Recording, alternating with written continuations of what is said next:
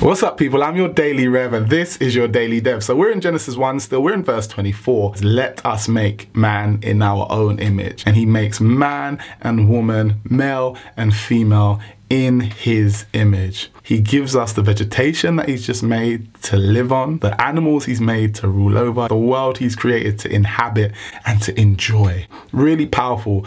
Although you may not feel valuable, although you may not feel very special, I believe that God had you and me in mind, even as he was creating all that time back. And I believe that your worth and your value comes from the fact that there is an infinite God who values you, who thinks you're worth worthy and who created this world for you to live in and to enjoy. I know it's not the perfect world as it was when he created it. I know there's many things wrong with it, but nevertheless, he had you in mind and he values you.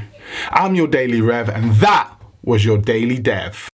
Hey, I hope you got some value from that. If you did, why not leave a five star review on iTunes? If you didn't, why not leave a five star review on iTunes? Catch ya.